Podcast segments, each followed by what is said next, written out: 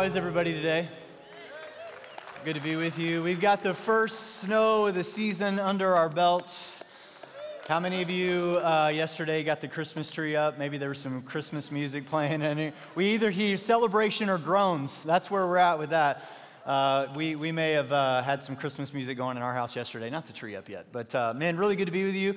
And uh, I want to welcome everybody across all of our locations and online. And if you're just now joining us, we are in a series of messages called We Are Traders Point. And really, what we're doing is we're just kind of looking back at the faithfulness of God over our past. Uh, not to sort of like enshrine that, but to look ahead towards what it is that God is calling us to do into the future. And uh, last week I just made this observation that uh, most churches have about a 40 to 50 year lifespan, meaning that at one point there was a group of people that gathered together in a city somewhere, a community somewhere, and they said, uh, let's start a church. And God kind of breathed life into that gathering. And then there's these years of what we might just call like fruitfulness and faithfulness, where a new generation is coming to know Christ through that new work. But it's almost sort of like a every church has an S curve. So there's like this growth where they're reaching people, they're doing whatever it takes uh, to get the gospel message out. But then if you're not careful, vision leaks and mission begins to drift. And what we end up doing is instead of taking risks, instead of sacrificing, we can begin to sort of guard uh, what happened in the past and we sort of enshrine our preferences. And then the church begins to plateau and then experiences a long, slow decline and eventual death. It's usually about 40 to 50 years because that represents a generation. One generation failed to pass the baton to the next. Now, one of the very unique things about our church is that we're pushing 200 years old, which means that our life cycle is kicked over four or five different times. Uh, translation. What that meant was that there was a group of men and women uh, throughout every generation of our church that decided this won't stop with us. That we're gonna pass the baton to the next generation. We're gonna let, we're not gonna hold so tightly to the way that we've always done things. We're gonna hold loosely to our preferences. Now, we're gonna be very clear about what God has always called us to do and to be about as a church. That will never change. But we're gonna talk about some of the things that can and even need to change to reach a new generation. That's been baked into our DNA, and I'm so grateful for that. I recall uh, 1 Corinthians 12, where it said, The men of Issachar understood the times in which they live and knew what they should do.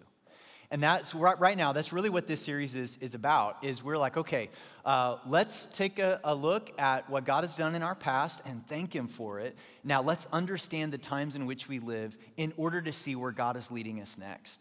And last week, I just uh, read from uh, the prophet Isaiah, where God is recalling to the Israelites their history and how he had come through for them and delivered them from Egyptian slavery through the Red Sea. And he said, As amazing as that was, I want you to forget all that because I'm about to do something new. And in fact, I've already begun. And uh, right now, I just want to, um, I don't want to take this season of our church for granted. I've shared this with a few people that right now, it, it just honestly feels like there's some momentum building in our church. I don't know if you can feel that or not, but I can. And there's this sweet spirit in our church right now that I, I don't know how long it'll last. So I'm actually trying to like soak it up, you know? And what I mean by that is uh, just the number of like critical emails that I've gotten has just dropped drastically Like, right? Like, like just like knock on wood. Like some of you are like, well, I'll send you one this week, all right? So, but um, but uh, just lots of encouragement, lots of like, hey, we're all in. There's just like some amazing things happening. Now, with that said, I'm not saying that uh, you can't ever offer constructive criticism or admonishment. I need it just like anybody else. We've all got our blind spots. But there just kind of seems to be like God has kind of pruned us as a church. He's focused us as a church. We've come through a really difficult uh, few years. And right now, it just kind of feels like this anticipation. I said this last week. We don't ever want to speculate what God will do, we do want to anticipate. God, what is it that you desire to do within us? So that's what this series is about. And man, over the last seven days, I've had a bunch of people come up to me that are brand new to our church, and they're like, man, this was such good information for us to have. Like, we're all in. And I've had people that have been here over 40 years that have come up to me and just said, man, we've never been more excited about the future and the direction of our church than we are right now. And so, um, it's awfully quiet in here. Let's just like clap for that. All right, I say, yeah, thanks. Just, you know, that's not for you, that's for me. All right, so, uh, uh, so this is the kind of where we're going in the series. Uh, last week, if you were here, I just called this um, the Great Commission engine. That's uh, some terminology our staff uses to talk about it. And what I mean by that is that all this is based on Matthew 28, which is the Great Commission of every uh, church, at least it should be, where Jesus said, Go and make disciples of all nations. And so if you were to pop the hood of every God honoring, Christ centered, Bible teaching church, you would find something similar to this. Now, their terminology might be a little bit different, but in essence, it's the same thing because this is what we see in the New Testament church, these markers. So last week we talked about knowing God. We want to help you know God, not just head knowledge, but heart knowledge, an intimate relationship. Uh, this week I want to talk about, we want to help people find life giving relationships.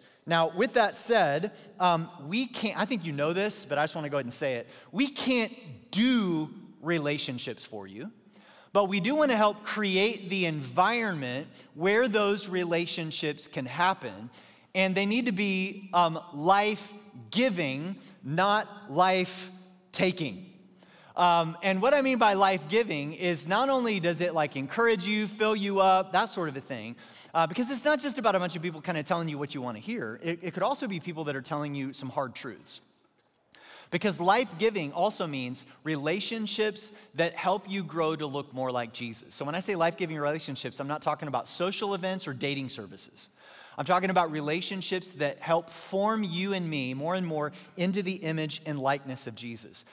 And this is so clearly one of the defining marks of the New Testament church. Now, in Acts chapter 2, like the book of Acts is all about the very beginning of the Big C church. And in Acts chapter 2, one of the things that you'll read in that chapter is that all the believers were together. And while they gathered together on the day of this thing called Pentecost, it says the Holy Spirit fell upon them. And in that day, the Holy Spirit removed any unnecessary barrier that might stand between them and the gospel. And one of those barriers was a language barrier. And so the Holy Spirit fell upon them, and so they were able to speak in languages they did not know, so that way people who didn't speak the same language would hear and understand the gospel message. Then Peter stands up and preaches the sermon of his life from verses 14 to 40, and afterwards the people ask this question what should we do with that? Like, what should we do with what we just heard? And Peter says, repent and be baptized. And then this is what it says those who believed, in verse 41, those who believed what Peter said were baptized and added to the church that day about 3,000 in all. So, one of the things I just want to point out is that when Peter preached this message, they were like, huh, they, they weren't like, huh, that's interesting information. We'll just contemplate that for a bit. No, they were like, what do we do with this? And Peter's response wasn't like, you know, raise a hand, fill out a card, walk an aisle. It was repent, which means like turn away from your life of sin and run towards Jesus and be baptized. It was a spontaneous baptism right in the moment. And the church started that day with 3,000 people. So I just want to just go ahead and point this out that the size of church is not spiritual. We have a tendency uh, nowadays to kind of uh, just stereotype churches. And so we say things like, well, you know, big churches are large and impersonal and hard to get connected, and they're a mile wide and an inch deep. And smaller churches is where it's at because you're going to get deeper teaching and more relationships. And yes, maybe, but not always. Yes, there are big churches that can be a mile wide and an inch deep and really hard to get connected. There can also be smaller churches where um, it's, it's, it's, it's kind of cliquish and hard to get connected. Size isn't spiritual. And one of the things that we see in the New Testament church is it started as a very large church from day one, but they didn't stay in that large setting. This all was a result of Pentecost. This was a result of the Holy Spirit falling freshly upon them. This was a mountaintop experience. This was worship night, men's night, women's night, and Easter for them, all wrapped up into one. And wouldn't it be great if we could live at the mountaintop? But most of the time, that's not where life is lived. Most of life is lived in the valleys. And valleys are what produce fruit. So, what I want to do is like Pentecost is the mountaintop, and then immediately after, the author of Acts shows us what their daily rhythms were in the valleys. And it says in verse 42 all of the, believers, uh, this is a key word, devoted. Yeah, um, uh, hard things require devotion. So uh, it wasn't necessarily easy. It wasn't always convenient. They, that's why they devoted themselves to what? Uh, four things the apostles' teaching, to fellowship, to sharing meals, which included the Lord's Supper, and to prayer. So this was like the, the, the, settling into daily rhythms kind of life. These were like four definitive markers of the early church. And then in verse 46, it says, they worship together at the temple each day, uh, which just is shorthand for large groups. That's largely what we're doing right now. In whatever room that you might be in, unless you're watching online in your living room, that uh, you're in a, in a big room right now. This is like sort of like the, the temple for them. And then it says, and they met in homes for the Lord's Supper. So understand it's not either or. That the, church is an expression of large groups and small groups. Why? Well, there are some things that can happen in large groups that cannot happen in a living room, and there are some things that happen in a living room that can't happen in this, this room. Uh, both are really important. They met for the Lord's Supper, they shared meals with great joy and generosity, all the while praising God, and enjoying the goodwill of all the people. Now, notice this. And each day, um, who added to their fellowship? The Lord added. So we don't generate growth. We're not trying to manipulate growth. God, it, it's sort of like gardening. Our, our, our uh, focus should be just tending to the garden and let God bring whatever growth is there. Um, so we're not trying to grow a, a large church, but, but at the same time, I'm never going to put a no vacancy sign out front. And I'm going to continue to tend the garden. Why? Because there's more and more people that need the hope of Jesus Christ. And I'm not saying that they all need to gather in our church. That's why we do multi site and plant churches and send people out. But we just trust that if we're faithful with what God has asked us to do, uh, uh, teaching and preaching and fellowship and sharing meals and, and, um, um, and prayer, that God will be the one who will bring the growth. And, um, and it says, He added to their fellowship those who are being saved. Now, the common theme that runs consistently through all of this description of the New Testament church is that they were in relationship. You just don't see solo Christianity anywhere. Now, is there a personal part of their faith and our faith? Yeah, you bet. But it, but it, um, but there was nothing private about it. It means that they were in relationships that were life giving, and they were devoted to it. Now, uh, here's a question that I have as I kind of look at Acts chapter 2. Uh, why uh, all four of those things? Why not just say that they devoted themselves to teaching and to prayer and then call it a day? Because God isn't after converts only. Uh, God really isn't um, all that interested or impressed in your belief in Him. And I think a lot of times we just think, well, that's kind of what God wants, is God just wants me to acknowledge that I believe in him, that he exists. Uh, but the Bible even says that the demons believe in God, like, and they, and they shudder at him. And so he's like, I, I don't want you just to believe in me or even to be converted. Like conversion isn't the finish line, it's the starting line. What God desires is disciples. Um, now, he doesn't want disciples for just for himself. He wants discipleship for you and me because um, life is too difficult and you cannot sustain your faith without it. So, what, so what is a disciple? Uh, you know, we, that's kind of a terminology that we kind of, you know, use in scripture and we, maybe we hear that and Jesus had disciples. What is a disciple? Let me break it down in maybe perhaps a, a really simplistic definition and then we can expound from that. A disciple is just simply a learner. A disciple is somebody who has a great interest in something and, or someone. And so they uh, spend time researching, or they spend time reading, or they find a group of people that are really good at that thing that they're interested in and they hang out with them. So you are, like, if you have an interest in golf and you want to improve your golf game, and so you start, you know, practicing and you get the clubs and you go to the driving range and you're, you know, YouTubing, you know, golf videos, in essence, you're becoming a disciple of golf if you have a great interest in baking, or you just fill in the blank, whatever hobby it may be in, uh, oftentimes what um, uh, finds itself in our Instagram or YouTube algorithm is what's discipling you. So it's whatever you're watching, whatever you're reading, whatever you're examining, and it's actually changing you into somebody new. So, a disciple is somebody who has been saved by grace through faith in Jesus alone, and now they are being formed more and more into the image and likeness of Jesus. That's what God desires. And all of discipleship happens within the context of relationship. You just can't become a disciple by listening to a sermon, reading a book, or watching a podcast. It comes in the form of relationships. Relationships is how God always does it. He always involves others in your spiritual growth, and He will always involve you in other spiritual growth. Now, I'm not saying I always like that. I mean, sometimes I wish that, um, you know, I could just read a book or take a test and God would go, There, I grant you discipleship. That would be a lot easier and a lot less painful and more convenient. But um, the road to discipleship is messy at times. And it's going to require you to open up to people. And here, here's the thing about people um, people can build you up and they can tear you down. Some of the most rewarding things about life are relationships. Would you not agree? And some of the most painful things about life are relationships.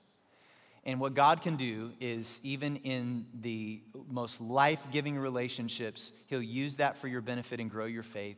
And even in the painful experiences, God can redeem that and use it to help you grow to look more like Jesus. Now, there's lots of examples that we could look at. I want to look at one real quickly from Acts chapter 9, in which um, God used another person to help someone grow in their, in their, in their journey. And uh, uh, in Acts chapter 9, we read about the conversion of this guy named Saul. He later becomes Paul, and he's on the road to uh, Damascus. And what I love about Saul's story is that if God could get a hold of his life and change him, there isn't anybody God can't reach. There is nobody that is beyond God's grace. And look at what it says in verse 1. It says, Meanwhile, Saul was uttering threats with every breath and was eager to kill the Lord's followers. That right there tells you pretty much everything you need to know about this guy.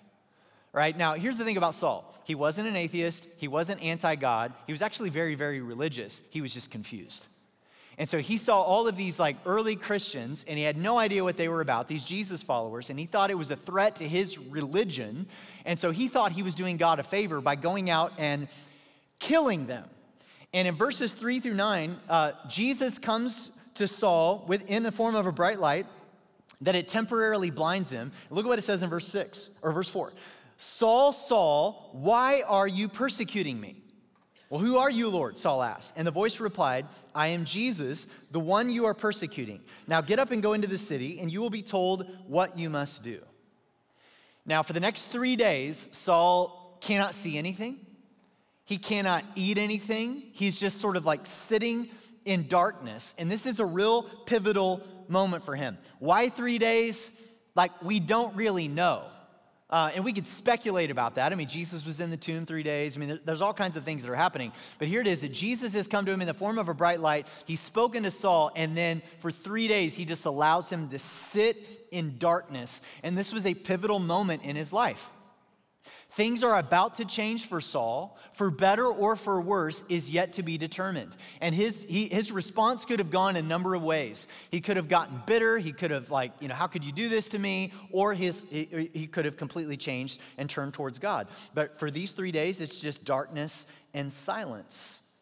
But there's about to be um, a sort of an unexpected thing that happens here. Look at verse 10 with me. It says, Now there was a believer in Damascus named Ananias. And the Lord spoke to him in a vision, calling, Ananias. Yes, Lord, he replied. He said, Go over to Straight Street to the house of Judas. When you get there, ask for a man from Tarsus named Saul. Ananias knew who this guy was. And uh, he said, He is praying to me right now. I have shown him a vision of a man named Ananias coming in and laying hands on him so he can see again. Now, before we go any further, you just got to stop and think to yourself how would you have responded if you were in Ananias' sandals? Here you are, just kind of minding your own business, you know, just kind of going about your day, and God knocks on your door, shows up, and goes, Hey, I want you to go uh, down the street, and I want you to uh, meet with a known murderer, somebody who kills uh, Christians, somebody who you are enemy number one. Uh, just imagine what it, your response would have been. And Ananias said in verse 13, But Lord, yeah, that's pretty. That's a pretty good, you know, comeback. But Lord, exclaimed Ananias, I've heard many people talk about the terrible things this man has done to the believers in Jerusalem. And he is authorized by the leading priest to arrest anyone who calls upon your name. So, so what's Ananias saying? He's like, um, I, this is a threat. Like, if I go and meet with this guy, he has the authority to arrest me, and uh, he might even take my life.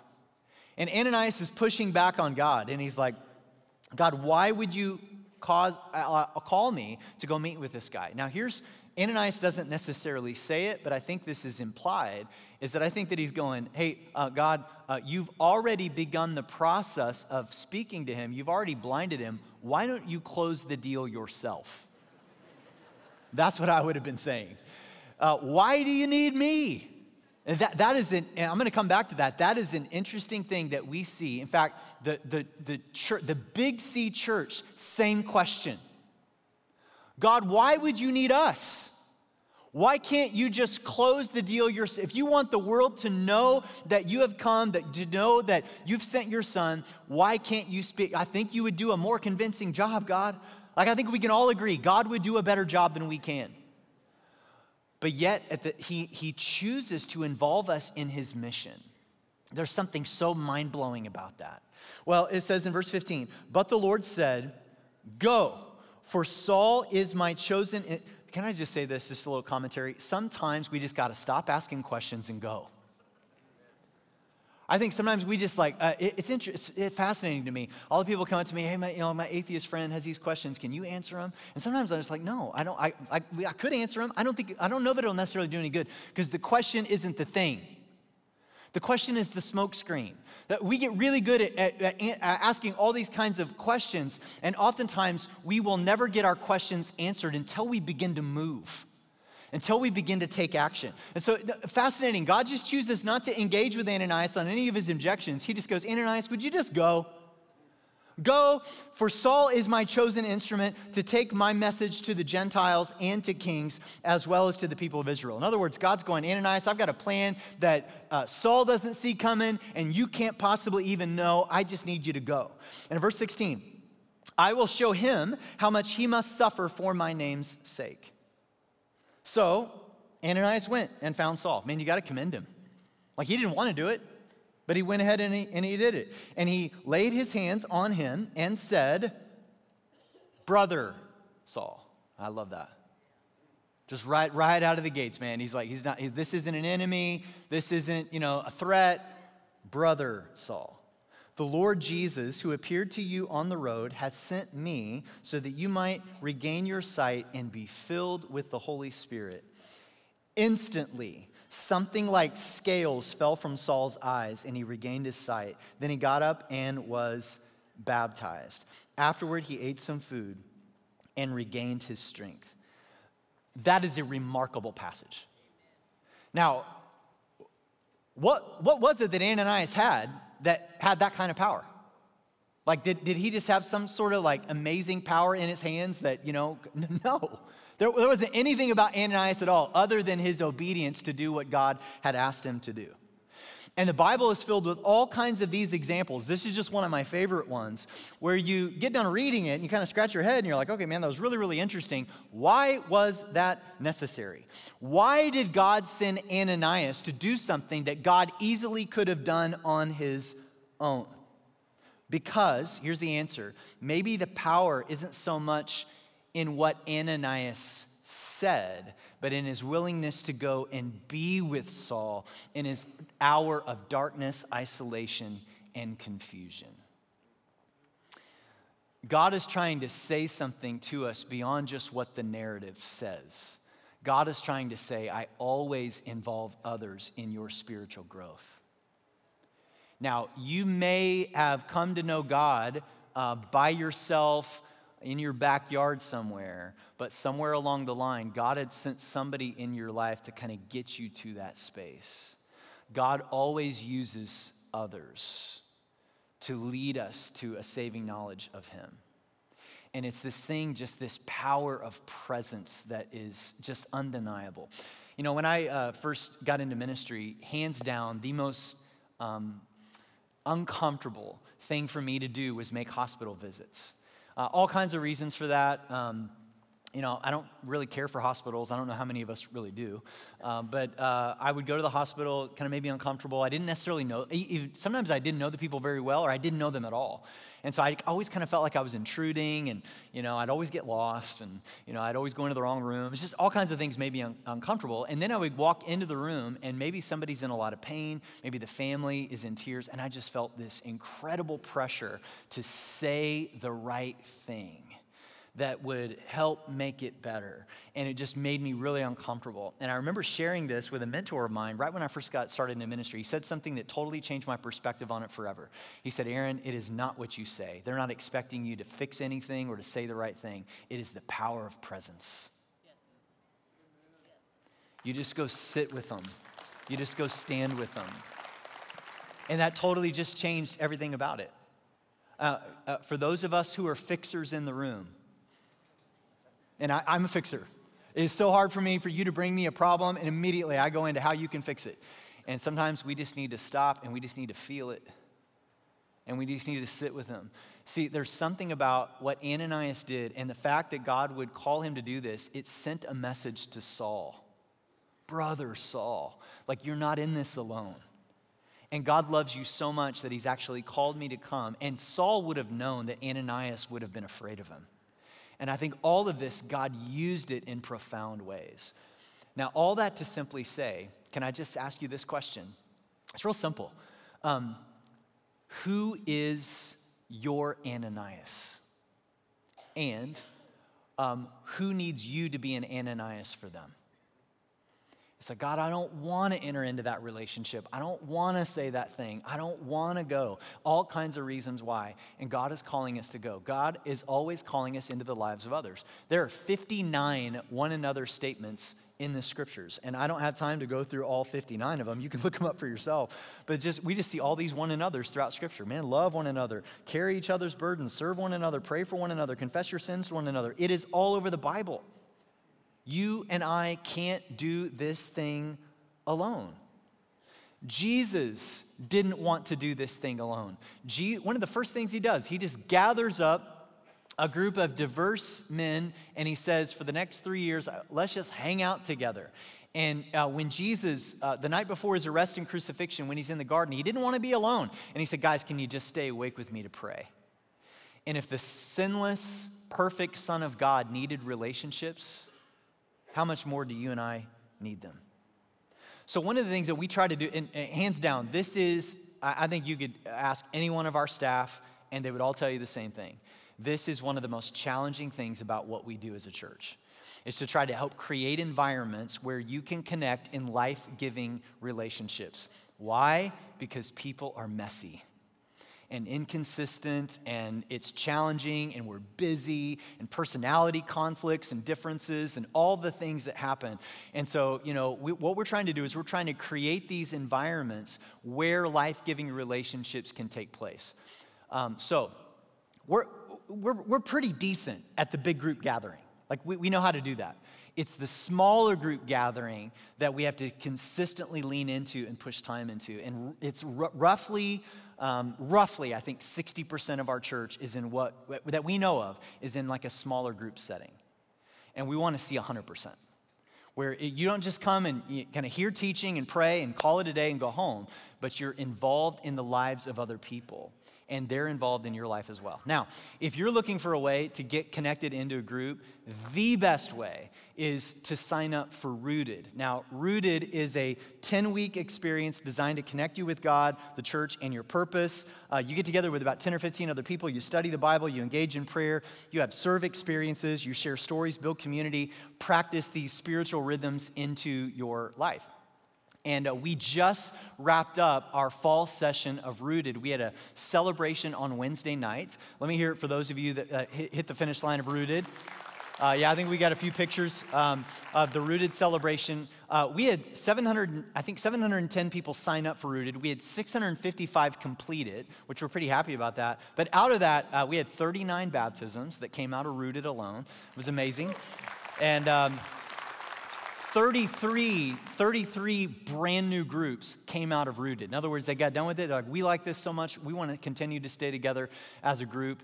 And um, uh, the, I think quite possibly one of the most impressive things about it was we did a survey with them, and afterwards, 99% of the people that finished Rooted said they would recommend it to a friend. I, I don't know of any other thing that I've ever seen that's got that high of a, of a rating. So here's what I want to say: is um, is um, a, uh, rooted. Our winter session of Rooted begins in January, and registration opens today. And so, if you would like to sign up for the next round of Rooted, you can do that today. What a way to kick off the brand new year by jumping into a Rooted group. That'll help get you connected for 10 weeks and then, quite possibly, stay into a group uh, beyond that.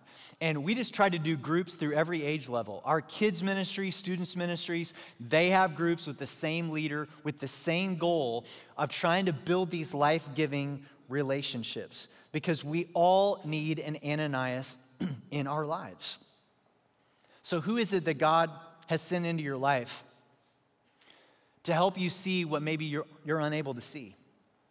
To provide some strength when you're weak, to say a word over you when you need it the most. Now, I, I just want to say that um, one of the greatest weapons that the enemy uses against you and me is just is this, this word right here isolation.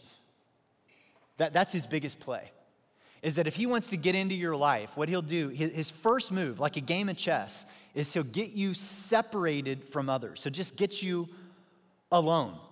And when sin came into the world through Adam and Eve, one of the first things that it impacted was their relational connection with each other and with God. And then when God cried out and he said, Hey, hey, you guys, like, where are you? Um, they were hiding from God, and we've been hiding ever since. Um, during World War II, there was a, a, a, soldier that was talking about how he was stationed uh, with his platoon occupying a German town. And uh, it was a beautiful afternoon, and so he decided to kind of go for a walk. He wandered away from his platoon, walked up on this hillside to kind of take in the view, and right then he heard two rifle shots followed by two bullets that landed at his feet. And he said his heart began to pound out of his chest because he realized that he was in the crosshairs of a sniper. And he ran back to the safety of his platoon. And this is what this soldier said He goes, I was an easy shot up there all alone. Snipers wait for someone to drift away from the group. And the same thing is true spiritually. And it's happening right now in our culture. Now, uh, odd things are happening right now in our culture where we have never been more interconnected through technology, never been more alone. Uh, loneliness is just this like epidemic that's, that's uh, happening all across our society. And then when it comes to what uh, believers say about it, look at some of these statistics. These, these come from Ed Stetzer. Only 21% of believers say that they need to connect with others in order to grow in their relationship with Jesus. So, in other words, 79% of us say, I can do this on my own. I, I can just read my Bible, listen to a sermon, take in a podcast, and, and I'm good.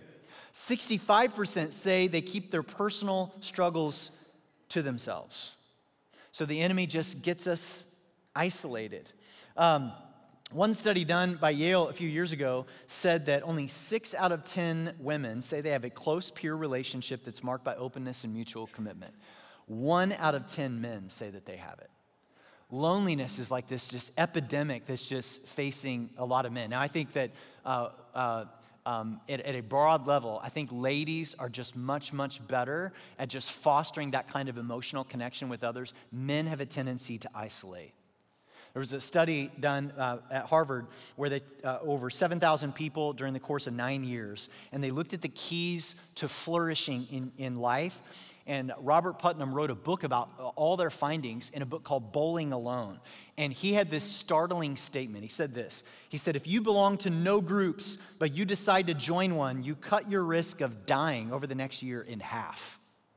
Wow. So I think that it's safe to say this get in a group or die. I could, I could just say that. Like, I don't think I'll say that though, right? That's it. Totally kidding, sort of, right? No, I think that I think Putnam does say what he's saying is, is that social isolation is as big of a risk factor for premature death as smoking. So our emotional and spiritual health is at risk when we're alone. And we flourish as human beings when we are rightly connected to God vertically and when we are rightly connected with others horizontally. There is, pow- uh, there is power in connection. There's also power in isolation, but not the good t- kind. And when we are isolated, we are more likely to give in to temptation. We're more likely to be discouraged, disillusioned, and self absorbed. We're more likely to create and rehearse negative narratives in our head. We're more likely to spend money foolishly. We're more likely to relapse into destructive habits. I know that for me, like just speaking for me, that if the only voice that I've been listening to lately the only voice that's been coaching me, the only voice that's been comforting me sounds like my own, then I'm in a dangerous spot because I need others to speak into my life as well. I need, I need others to help me be able to see so that I can be healthy and, and uh, growing to look more like Jesus. Listen, um, we have an enemy who is stronger than you, but he's not stronger than us. And I think that most of us know this. I think that most of us know we need this. We know we should have it, and yet, uh, even right now, uh, maybe you're, you're kind of pushing back on me, and that's totally fine.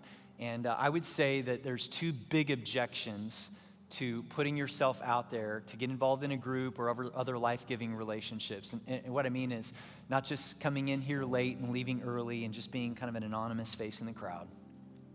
I think that for a lot of us, there's two reasons why we resist this. One is we just say, I'm so busy. I'm so busy. And I think the believers in the New Testament church would have been too. That's why they devoted themselves to it. The second thing is, is this, and this is a lot more understandable, and I want to have much more compassion with this, is you say, Well, Aaron, I did that one time and I got burned. And I got hurt. And I've got this baggage in my past because I got involved in a group where I opened myself up to people, and people that I thought I loved and trusted, they used what I shared with them against me. Or I went through a divorce and they ostracized me. Or I got caught in an addiction and they just shamed me. And so you said, never again. And I'm so sorry. That's real. That kind of pain is real and yet without diminishing the pain that you experience, can I just simply say, Jesus would nod his head in affirmation as well, because he was hurt too. Every one of his disciples turned on him. And yet, God, in his goodness, can even take the pain and he can redeem it. I've been a pastor for almost 25 years. Some of the most hurtful relationships that I've had have come within the church that I'm serving some of the most life giving relationships have come from the church that I'm serving. And if I cut myself off because of the pain, then I wouldn't experience the life giving relationships that God wants. Listen, listen to me. To bring healing to that hurt. Because people hurt you, God will also use people to help heal you. So, relationships and groups, they're, they're kind of like a retirement account. You know, you may not think you need one now, but one day you will. And when you need one, if that's when you start investing in it, then it's, then it's a little bit too late. And one day you're going to find yourself in a place just like Saul. Can't see, can't eat, sitting alone, feeling isolated. And who will be the people that you've been building intentional relationships with that will come around you? Listen, th- this is what we want for you. God wants discipleship for you because He knows that belief in and of itself is not enough to sustain you from the attacks of an enemy and everything that life will throw at you. You've got to have the foundation of discipleship. So I just want to um, finish with this passage out of John, and then we're actually going to walk just a real quick video of one of our groups after I pray. But let me just read this passage over you. Jesus says, I'm giving you a new commandment love each other. Just as I have loved you, you should love each other. Your love for one another will prove to the world that you are my disciples. Notice he didn't say anything about um, good theology. He didn't say anything about arguing a legitimacy for your faith. He didn't say anything about answering the questions of your atheistic friend. He said, Your love will prove your discipleship. Father, we come to you today and we thank you that you have desired a relationship with us and that you often use other people to help us see that and to claim that. And so, God, I just want to pray a prayer over those. I just feel it in the room. Th- those who are experiencing the pain of relational fallout. Whatever that's looked like, whatever that's been like, God, I just ask that your Holy Spirit would fall freshly into the room and just the remaining moments that we have together, and that you'd bind up those wounds, that you'd bring some healing, and that you would allow us maybe just to be open to what it is that you want to do in and through our lives. That we would, that we would be willing to become vulnerable again. That the answer can't just be in guarding ourselves and further isolating ourselves. So, God, if there's anybody here that needs that kind of a word of encouragement, I just pray that they would receive it. Pray that we would really learn, really lean into this whole command that you've given us to love each other, even our perceived enemies, like Saul and Ananias, that we could say, man, we don't see eye to eye on very many things, but you're my brother, you're my sister. Because that's what you've done to reconcile us to you. We ask this in Jesus' name.